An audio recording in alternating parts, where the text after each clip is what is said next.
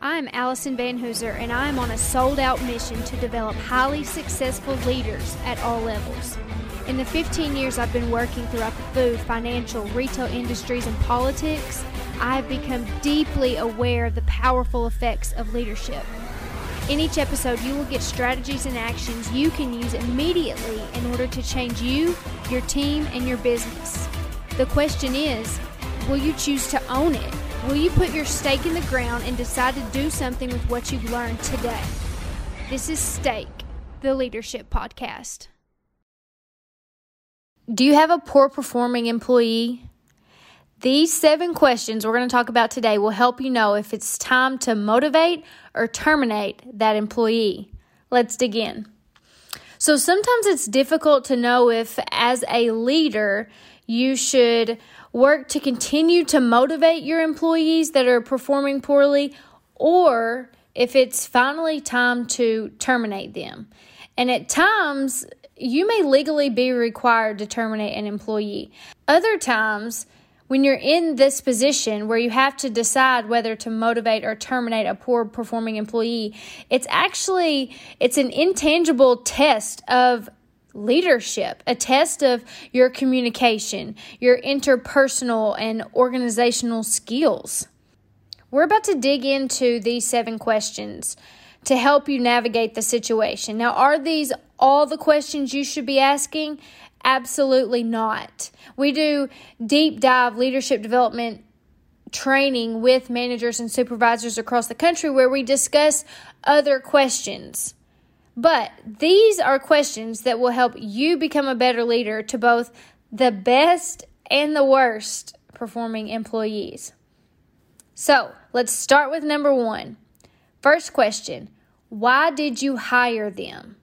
Think about your employee. Why did you hire them? When you're in the trenches with a poor performing employee, it's easy to forget the the magic that was there when you were in the interview with them the thing is that something had to make them stand out. That's why you hired them, right? I want you to, as a leader, remind yourself to view that employee through the positive lens you first saw them through. When you do that, you're going to shed a new light on the performance issue at hand, and that's going to help you internally find the energy to work to motivate them to perform better. Now, question number two how was their last performance appraisal? First, hopefully, hopefully their last official performance appraisal wasn't a year ago.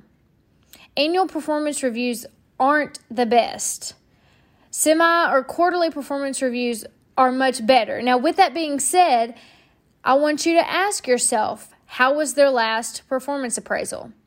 Did you discuss their performance issue?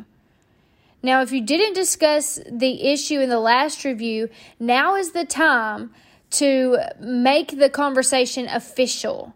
It's hard to know whether to motivate or terminate a poor performing employee if you aren't even both on the same page about their performance.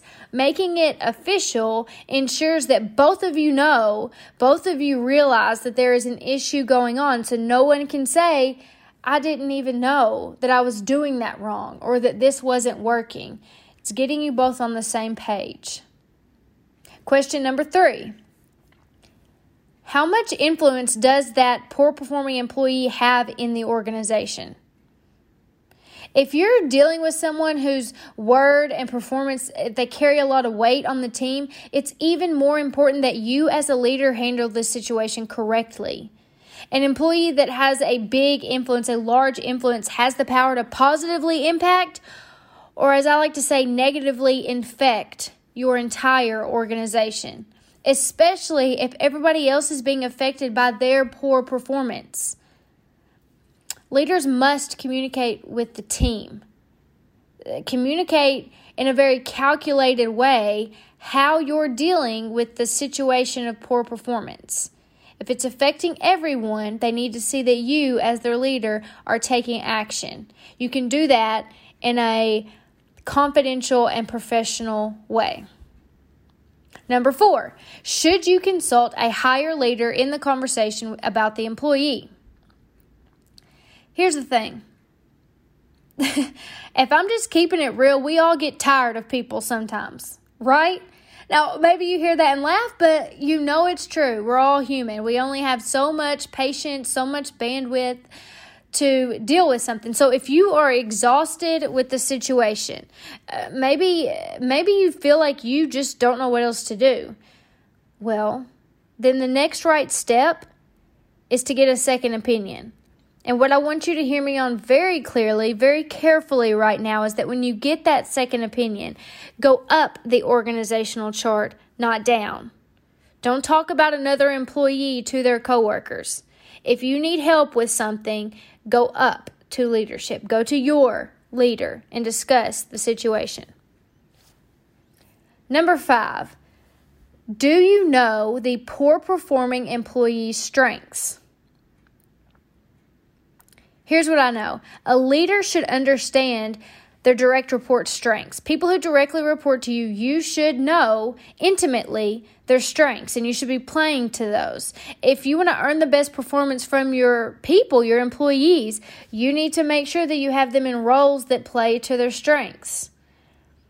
It's possible that in the situation you're in, if you have a poor performing employee, you don't need to terminate them, you need to move them to a position that fits their strengths. Question number six What are their goals within the organization? Do you know where your employee wants to be in the next one, five, ten years and more? And if you do, if you know where that place is that they want to be, does their current role help them achieve their goals? Do they understand how their current role fits into preparing them for the future they want? If you answer no to any of those questions, it's time to get talking. And I would say, even more importantly, it's time to start listening if the position that they're in is not feeding them towards their goals, that could be the root of why they are not performing at the level they either once were or that they could be. Finally, the last question for today Have you asked the employee to evaluate their own performance? And I don't mean on paper, I want to, uh, in a conversation. Does the employee see what is going wrong and how it affects them, their coworkers, in the organization? And I'll take that a step further. They may see the effects of their performance, but do they truly understand them? Ask the poor performing employee to answer that question for you. Do you tell me how you think you're performing when it comes to blank, whatever the issue is?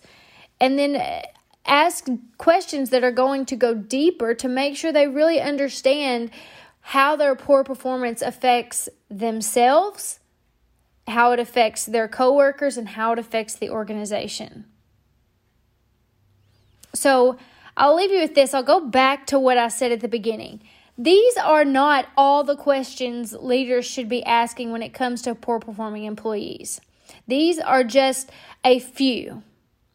These questions are going to help you sort of test your leadership. And if you can do them correctly, if you're bold enough to ask them, you could level up your own leadership. The question is, as it always is, will you put your stake in the ground and take action on what we talked about today? It is my hope that you do.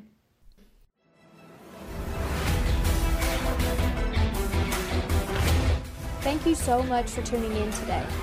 For the links to everything mentioned in this episode, check out the show notes.